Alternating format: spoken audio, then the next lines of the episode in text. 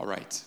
Well, as many of you may have guessed from the scripture reading and the big red banner behind me, uh, we are back in the Gospel of John today. So why don't you turn with me to John chapter 7? John chapter 7. Uh, the Gospel of John, much like the other Gospels, and really all of the scriptures, the totality of the Bible is all about Jesus. But the focus of chapter 7 is more specifically about his identity. And it's filled with these questions directed towards Jesus. You see, the people of that time, they, they want to know can this Jesus be the Christ? Is this Jesus, this man who's standing in front of us, is this the Savior?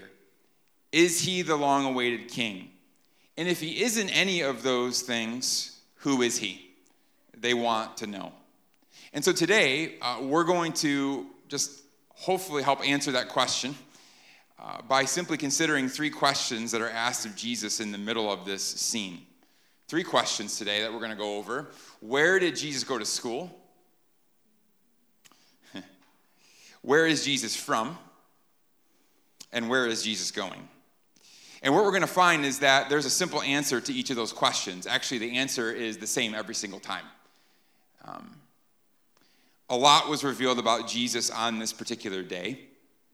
And so it's certainly worth our time and attention this morning. So let's just jump right into the text. We just don't have the time. We're doing baptisms today. We're really excited about that, by the way. Uh, are you excited for baptisms? Yeah, okay. So, yeah. So I'm going to not rush the sermon, but I'm looking forward to getting up there, okay? Uh, let's jump into the text. This is John chapter 7, starting in verse 14. Uh, follow along with me if you can. About the middle of the feast, Jesus went up into the temple and began teaching. If you weren't with us two weeks ago when we started working through John chapter 7, um, let me remind you, we are, or just inform you, uh, we, we find ourselves uh, in the middle of this feast called the Feast of Tabernacles, or also known as the Feast of Booths. It's this big eight day festival that happens every single year in Jerusalem. And, and, so the city at this time would just be packed with people. Every male was required to make this pilgrimage to Jerusalem to be there for this feast. And so you can just imagine this place is filled with people. There's tents all about the city, all around the temple. There's this celebratory air about this place. Trumpets are blasting, people are shouting, good food, good fellowship. They're all there to remember the goodness and the faithfulness of the Lord. That's the time that we're in as we enter into this text. We're in Jerusalem in the middle of this festival. And we learn here that Jesus makes his way into the temple and he starts to teach. And this is what the text says The Jews there marveled, saying, How is it that this man has learning when he has never studied? So we see here the first question directed towards Jesus, and it's kind of part one of, of today. And the question is, Where did Jesus go to school? Okay? That's what they want to know. How can this individual be teaching this way when he didn't study? Um, he didn't attend one of our academies, any of our universities. Where did Jesus go to school? Um, where did he learn all of these amazing things? Now, you notice in the text, at least here, that John doesn't tell us what Jesus was teaching. Not yet. Okay, we'll get to that in the coming weeks. But at this point, all we know is that the people are stunned right? They are in shock. And for those of us who know Jesus, who have a relationship with him, we can understand this, I think. I mean, can you, could you imagine listening or being present to one of Jesus' teachings? Could you imagine that? Right? You'd throw me out of here faster than you could think. Right? I mean, just honestly, it gives me chills just thinking about it. Sitting at his feet, learning from him. See, we're told here that the people that day in that day had never heard anything like Jesus. Matthew tells us this as well in his gospel. That at the end of the Sermon on the Mount, when Jesus finished teaching there, that the crowds, it says, were astonished because he taught with so much authority. Other than that, though, he was also just really, really different. See, what was happening here was Jesus' teaching actually brought about a certain freshness. I had really never thought about this until I deeply studied this week, and I was just kind of nerding out on this. Because what you have to understand is that what was common in that day was for teachers or the rabbis to just cite and quote other rabbis. That's what a good teaching session would look like. They would stand in front of their students and they would quote other rabbis. Such and such such a person said this, and this person said this, and this person said this, and this person says this, this about the scriptures. Close the book. Done. Right? The teachers in that day were not original in their content, nor did they accept or praise originality. Rather, again, you were commended by how well you knew other people's teachings and then how well you could recite it. There's a lot of memorization that goes into that. But now we see Jesus here, and Jesus doesn't do that, not at all. Right? He didn't need to cite any sources because he was just speaking pure heavenly truth. So the people are just amazed by this, which is why they want to know who is behind this guy's learning? Where did he get his training? Who taught him these things. See, this was the culture. Every teacher of that day attached themselves to another teacher. It was necessary. So, who taught Jesus? Well, thankfully, Jesus makes that really, really clear, uh, starting in four parts, starting with the source of his knowledge. Look at verse 16, the source of his knowledge. So Jesus answered them, My teaching is not mine, but it's his who sent me. Jesus is saying here very plainly, clearly, impactfully, significantly, my teaching is divine. My source is not earthly. I did not learn from a rabbi like all of you. Rather, I was sent by my Father, and actually, I learned from him. Or we might just say that Jesus' diploma said heaven on it. Pretty impressive diploma, right? Heaven. His diploma was divine. And of course, that's significant for a lot of reasons. But one of the main reasons why this matters is because what Jesus is saying is that when you listen to me, when you hear me and my words, you're actually hearing and listening to the voice of God. That's what he's telling the people that day.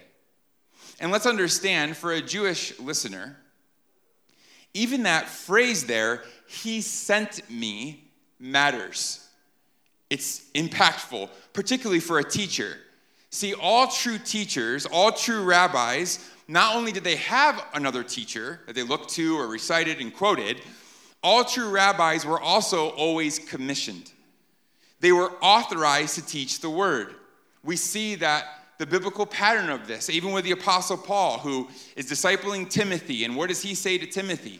He says, What I received from the Lord Jesus Christ, I'm now passing on to you, and I want you to teach others who will teach others. He lays hands on Timothy, commissions him, sends, them, sends him to teach. There's this commissioning that takes place as Paul is leaving Ephesus and passes the church there to Timothy. And now Jesus is saying, I was sent, I was commissioned by the Father Himself. He is the one who authorized me to be here and to teach you.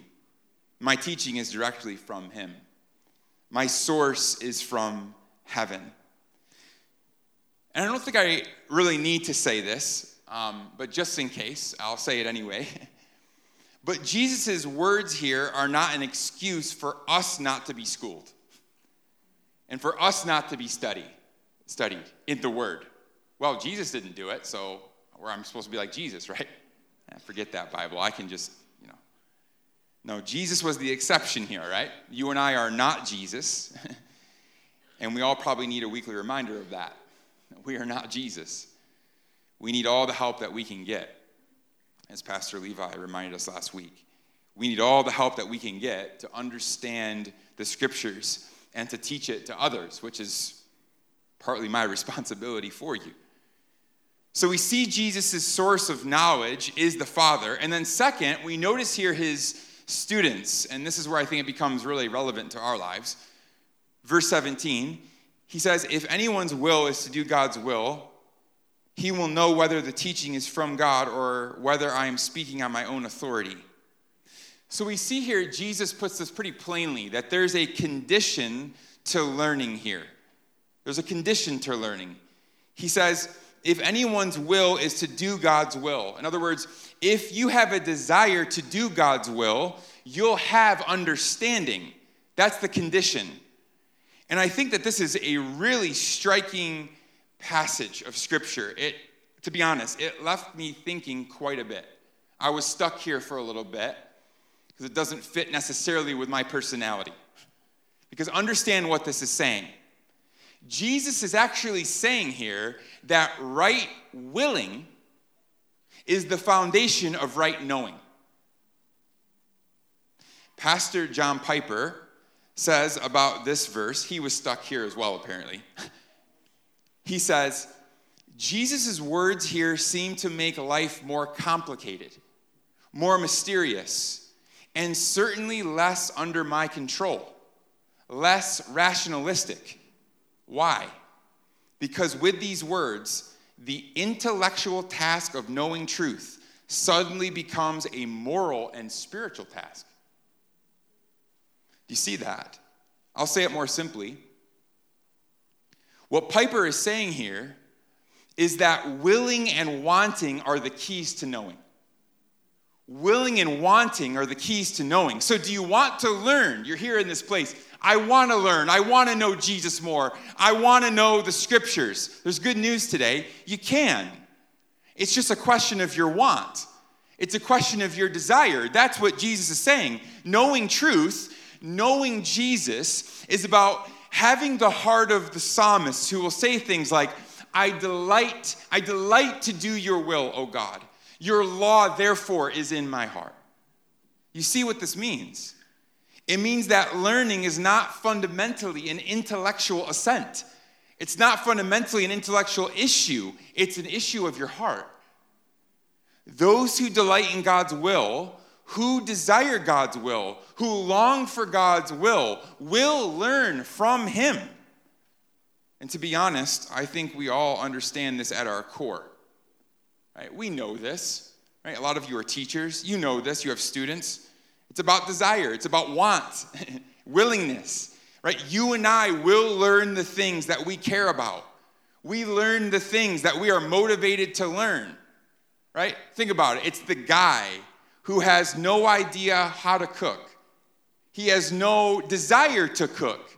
He is content with his mama's cooking, right? All his meals, he's good with it, no desire. But then he gets a girlfriend.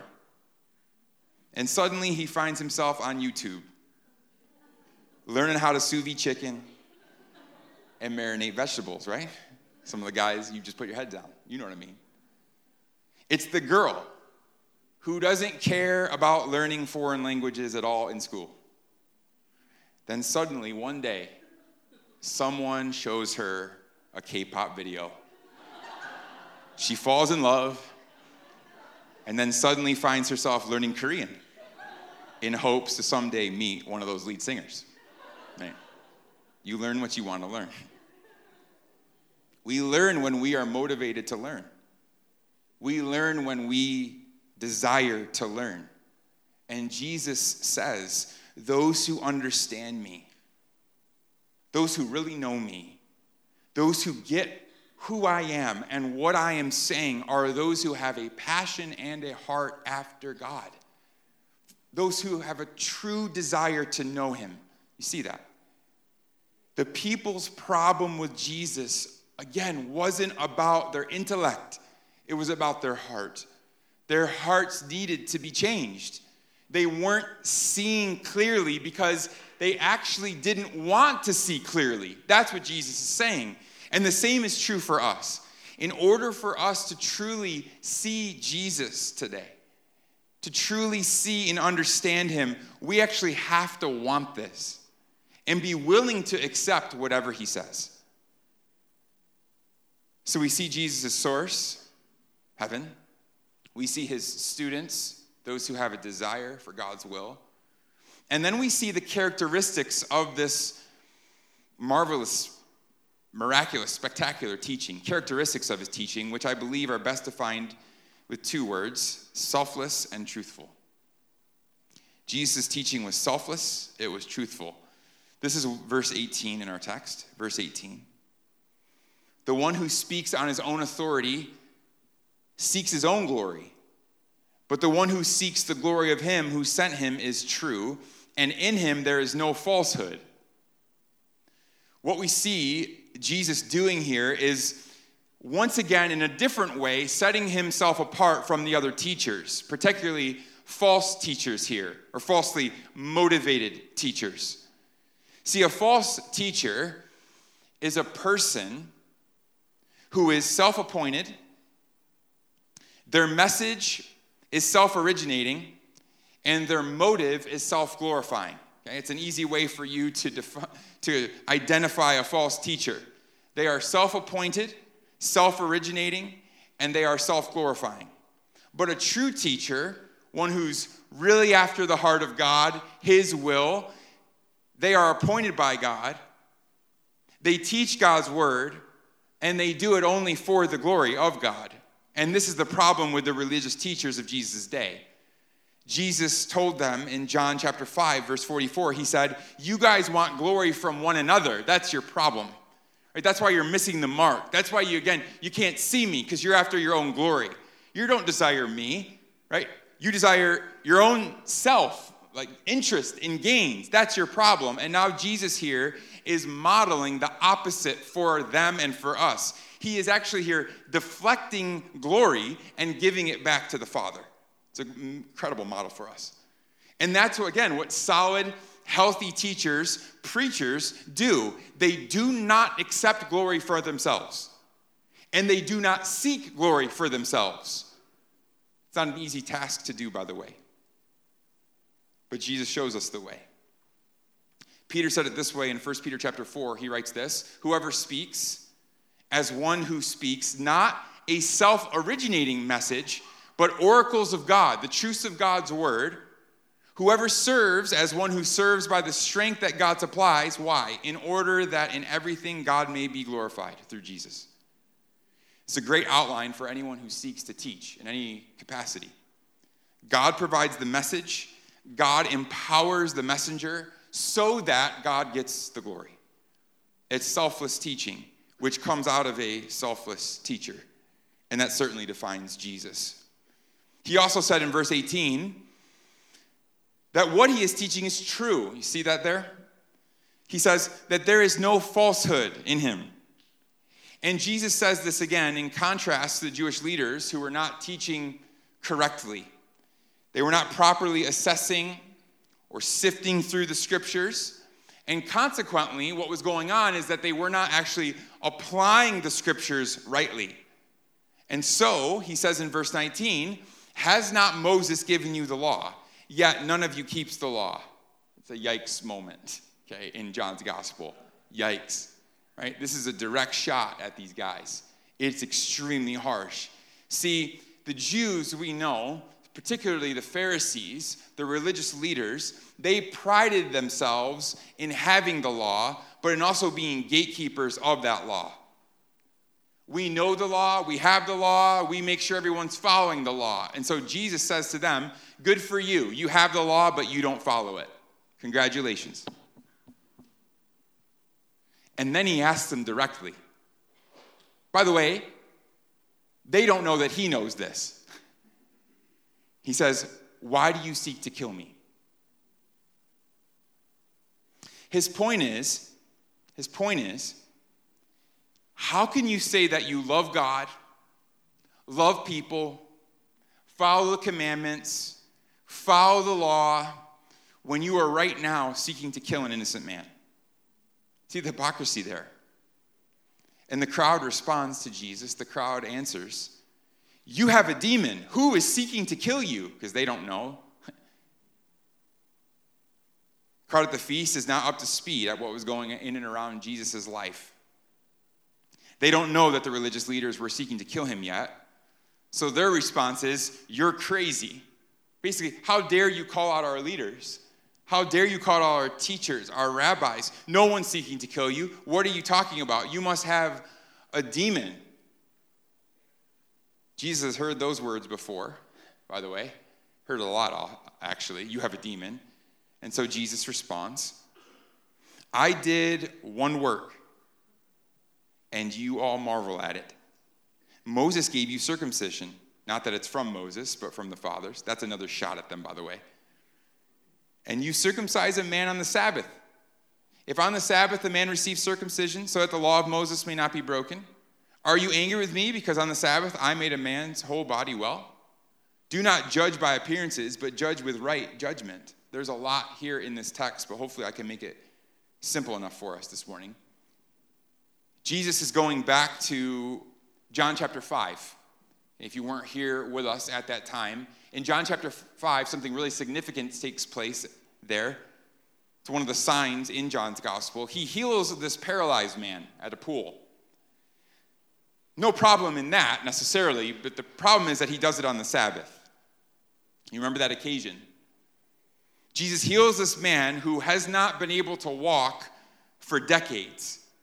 And the Jewish leaders we know are furious about that reality, about that fact. Why? Because in their interpretation, in their view of the law, how they applied the law, they said you were not allowed to work, which included healing on the Sabbath day, on the day of rest, the Jewish day of rest. And so Jesus says here to the crowd, I do one work. In other words, he's saying, I did that one healing, and you all marvel at it. By the way, we think of marvel in the positive, right? Like Marvel, like, you know, the superhero. Marvel, right? Astonished. Wow. No, that's not this.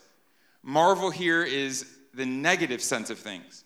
He's saying, You're offended, right? I did one work and you're offended by it, is what he's saying. You're offended by what I, what I did what I've said in regards to the Sabbath. And then forget the moral reasoning here just for a minute, the emotional side of things. Actually, Jesus hits them academically here, hits them theologically. He shows them that they're hypocrites. He says, Our fathers, he says, Our fathers, he's talking about Abraham, by the way, because Abraham's the one who gave circumcision, but they gave the credit to Moses. So that's why he says, You say Moses, it was our fathers. It's a shot at them. Even you don't get that right, he's saying. Our fathers, Abraham, gave us circumcision, and you're willing to do that ritual on the Sabbath. What's he saying there? What's the deal?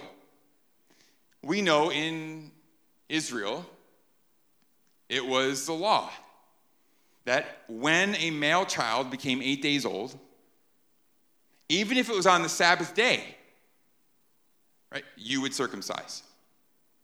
And so he's saying, you do that. The eighth day comes, your child is born. What do you do? You circumcise, right? By the way, I keep saying that word. If you don't know what circumcision is, look it up for yourself. Okay? Move on.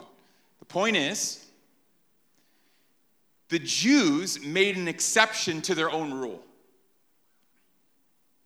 They had no problem overriding the Sabbath to perform the circumcision ritual. They believed, and I believe that they were right in this part, they believed that they were justified in doing that. God will understand. It's about the heart of the law. Right? See where this is going. So Jesus says to them, Let me ask you a question. If you have no problem making exception for doing that, why in the world do all of you have a problem with me healing someone completely on the Sabbath? Right? It makes no sense. Which is why he says, You're not judging with right judgment. That's what he's saying. You're not assessing the scriptures correctly. He's really saying, You're false teachers. What's the point though? These leaders and teachers were not, again, were not really concerned with the truth. They weren't really concerned with God's heart for people. They weren't really concerned with God's will. with God's desires. They were more concerned with keeping up a system that they had built, which gave them power, authority, and glory. And because that is now being threatened by Jesus, they want Jesus dead. See what's going on here? Jesus comes to these people and says, Listen, I studied in heaven. My teacher, my source is God the Father. My teaching is pure, it is wise, it is authoritative, it is true. Why? Because my teaching is selfless. And my teaching is all about the glory of God. Second question that's asked of Jesus or about Jesus that day is where is Jesus from? So where to go to where did Jesus go to school? Heaven. Where is Jesus from? You see where we're going. This is verse 25. Some of the people of Jerusalem therefore said, Is not this the man whom they seek to kill? And here he is, speaking openly, and they say nothing to him. Can it be that the authorities really know, it's like in secret, really know that this is the Christ, that this is the Messiah? As we study through John's gospel, a good way to think about this book, and I probably should have mentioned this back in John 1, but I didn't. I saved it for now because I think we're continuing to see these repeated themes.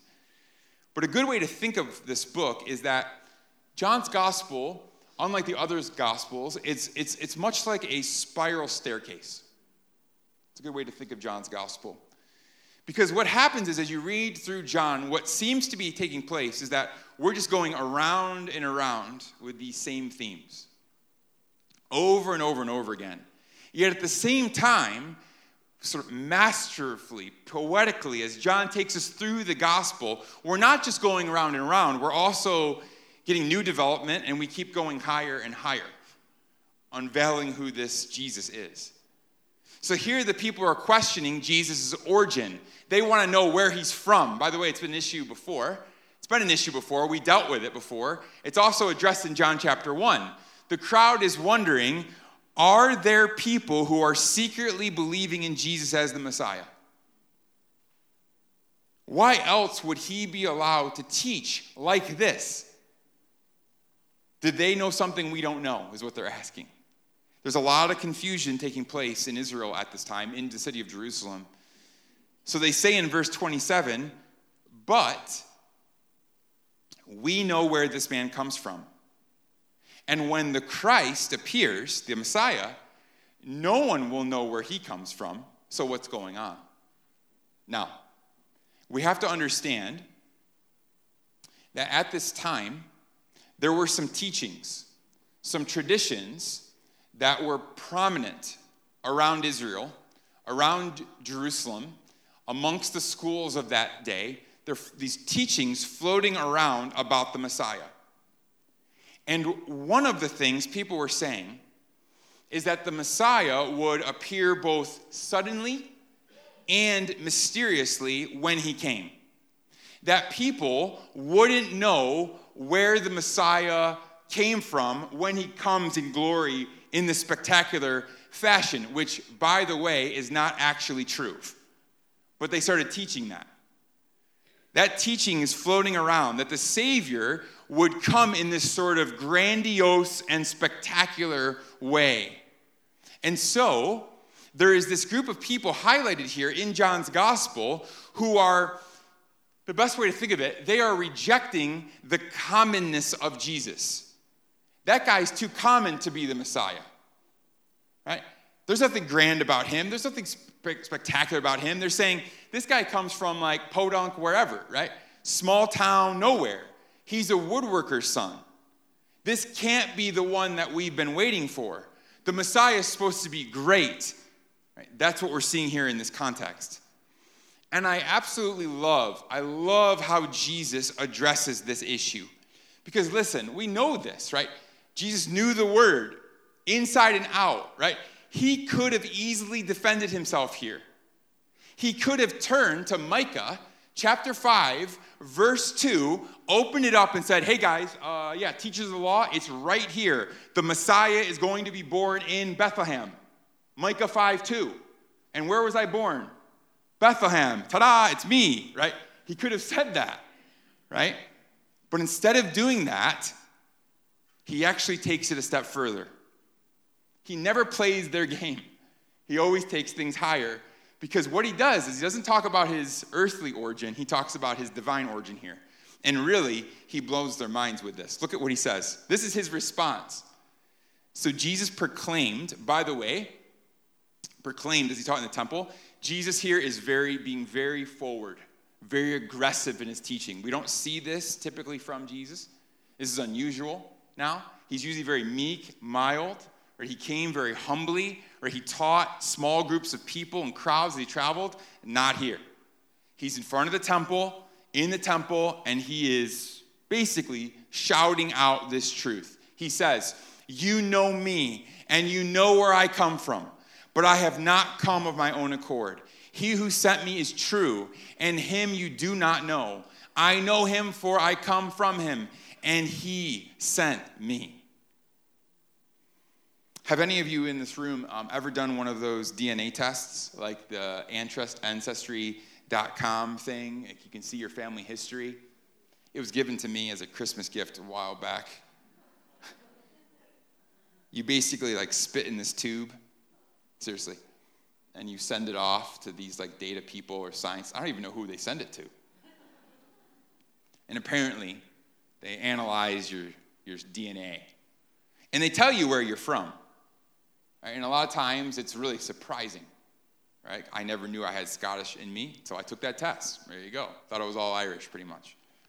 Pretty close though, Scottish Irish, you know. Not too many surprises.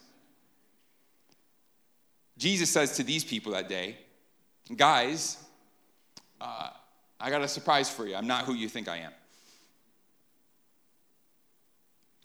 I'm not just the guy who grew up in Nazareth. I'm not just the one who was born in Bethlehem. No, I come from the Father, and I know him intimately. That's the language here. There's intimacy here. And we talked about this earlier in John, but understand that what Jesus is doing here is actually claiming, I'll use a theological term, sorry, but it's necessary. He's claiming pre existence. Okay? Meaning that he existed before anyone or anything else. That's what he's doing here. That's pretty significant, right? no one else could ever claim this. But this, this is what we, as the body of Christ, this is what we believe. We believe Galatians 4 4, which says, In the fullness of time, God sent forth his son. God sent his son. So, Jesus, how old are you? Well, on my mother's side, I'm 30, but on my father's side, I'm eternal. Right, listen, there will never be another Jesus. He is not one of many options. He is the one and only because he was the only and one Son sent to earth by God the Father. Well, in verses 30 and 31, we see there's further division in the crowd. There's this continual stirring around Jesus. And so it says, So they were seeking to arrest him. Isn't that ironic? The crowd's like, Who's seeking to kill you, arrest you? You have a demon. And then, like, so they were seeking to arrest him. Then it says, But no one laid a hand on him because his hour had not yet come. Bottom line here, we've said this probably two or three times in John's gospel. Another theme in our staircase. Basically, John wants us to know, we're being reminded again, that Jesus is in control of his own life. He determines when he'll be arrested, he's going to determine when he'll die on the cross. That's up to him. He'll be arrested on his own terms, his own plan, in the Father's will. Yet, many of the people believed in him. I don't love that translation, if I'm being trans- uh, honest with you. Better way to say that, many were open to him. Different. Because it says, many believed in him, but then look, they ask a question. So they're open to him, they're curious about him, and then they ask the question. They said, When the Christ appears, will he do more signs than this man has done? So again, they don't fully believe. They don't fully trust, they're just open. They're saying, This guy's done a lot. He's taught quite a bit. Will the Christ do more than this guy? Some are open to Jesus.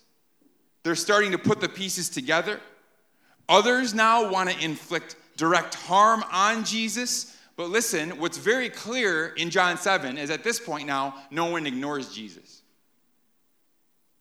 No one ignores him. Look, when, when, the, when the light of the world comes into darkness, it always creates a reaction. Light always creates a reaction. And here, the light has come now into the world clearly. He's declared him to be that. He'll, we'll talk about that in the weeks to come. And many are repelled by him, they scatter from him, while others are now being drawn to him. The people want to know where is this man from? And Jesus plainly tells them, I'm from heaven. I was schooled there. I'm from there. And then finally, we see this question in our text today. Question three Where is Jesus going? I bet you know the answer heaven. If things weren't intense before, they really heat up now. Verse 32. The Pharisees heard the crowd muttering these things about him. And the chief priests and Pharisees sent officers to arrest him. Here we're now officially introduced to the group of religious leaders who are going to arrest Jesus, kill Jesus. But Jesus, once again, tells them who's in charge. He just does it in a really indirect way. Jesus then said to these guys, who he knows is plotting to arrest him, who will kill him, he knows the plan. He says to them, I will be with you a little longer. and then I'm going to him who sent me. You will seek me, and you will not find me. Where I am, you cannot come. I love this. Jesus, we're going to arrest you. His response, I'll be with you for a little longer. Then I'm going to him who sent me. You're going to try to find me again. You won't. Because where I'm going to be, you can't come. These are astonishing claims. And understand here that Jesus is talking about his death. He is saying that when he dies, when he dies, that he is going back to heaven to be with the Father. Essentially, he is telling them I know your plan. I know what you're plotting to do. I know what you're going to do. I'm going to allow you to do it. but my death and my departure is not the end. That's key. I will return back to the Father, back to where I came from. And then, like we've seen over and over and over and over again in John's gospel, the people misunderstand Jesus. No surprise at this point, I think. They have an earthly understanding of what he just said. So they say to themselves, because of what Jesus just said, where does this man intend to go that we cannot find him? Does he intend to go to the dispersion amongst the Greeks and teach the Greeks? What does he mean by saying, You will seek me and you will not find me, and where I am, you cannot come? They're like, where is Jesus going to run away to? Where is he moving? Is he going to Rome? Or is he going to move away from the Jewish lands, go more to the Greeks? No, it's not what Jesus is saying. Again, Jesus was talking about returning to his Father. And by the way, we know this. This is exactly what Jesus did. The glorious ascension of Jesus Christ. When after his death on the cross, when after his bodily resurrection from the grave, he returned to God the Father. We see this in Acts chapter 2. You know, after that happened, after the ascension of Jesus, the early church applied the words of Psalm 24 to his ascension.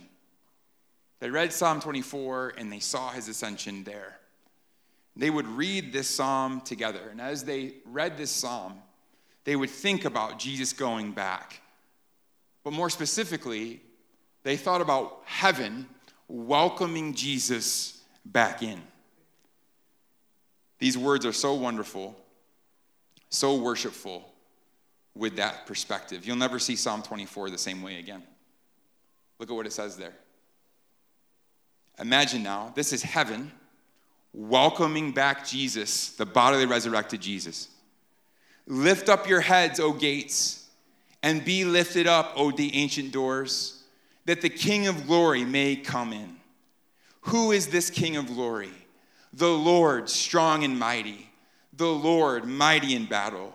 Lift up your heads, O gates. In other words, heaven, look, look, and lift them up, O ancient doors, that the King of glory may come in. Who is this King of glory? It's the Lord of hosts. He is the King of glory. Jesus Christ, the King of glory, would soon return to his place of glory. That's what he was telling the crowd that day, but they missed him. They missed him. They didn't embrace him like heaven. The question for us is really simple today Have you? Have you embraced Jesus, the King of glory? One Puritan pastor said, Christ is a jewel worth more than a thousand worlds, as all know who have him.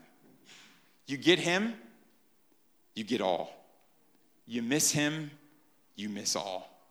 So, do you have Jesus today? The people wanted to know can this Jesus be the Messiah? Can he be the Christ? The answer yes. So, today, let's embrace the one who was sent by the Father, who came from heaven, who lived a sinless life, who obeyed the Father perfectly, who died a death that paid for our sins. Let's embrace the one who rose from the dead, who ascended back to the Father, and who promises to return again for those who believe in him and make all things new. Jesus said to the religious leaders that day, Where I am going, you cannot come. But listen, that's not the end of the story because now, because now, for those who belong to Jesus, when we die or when he returns, we will be where he is forever.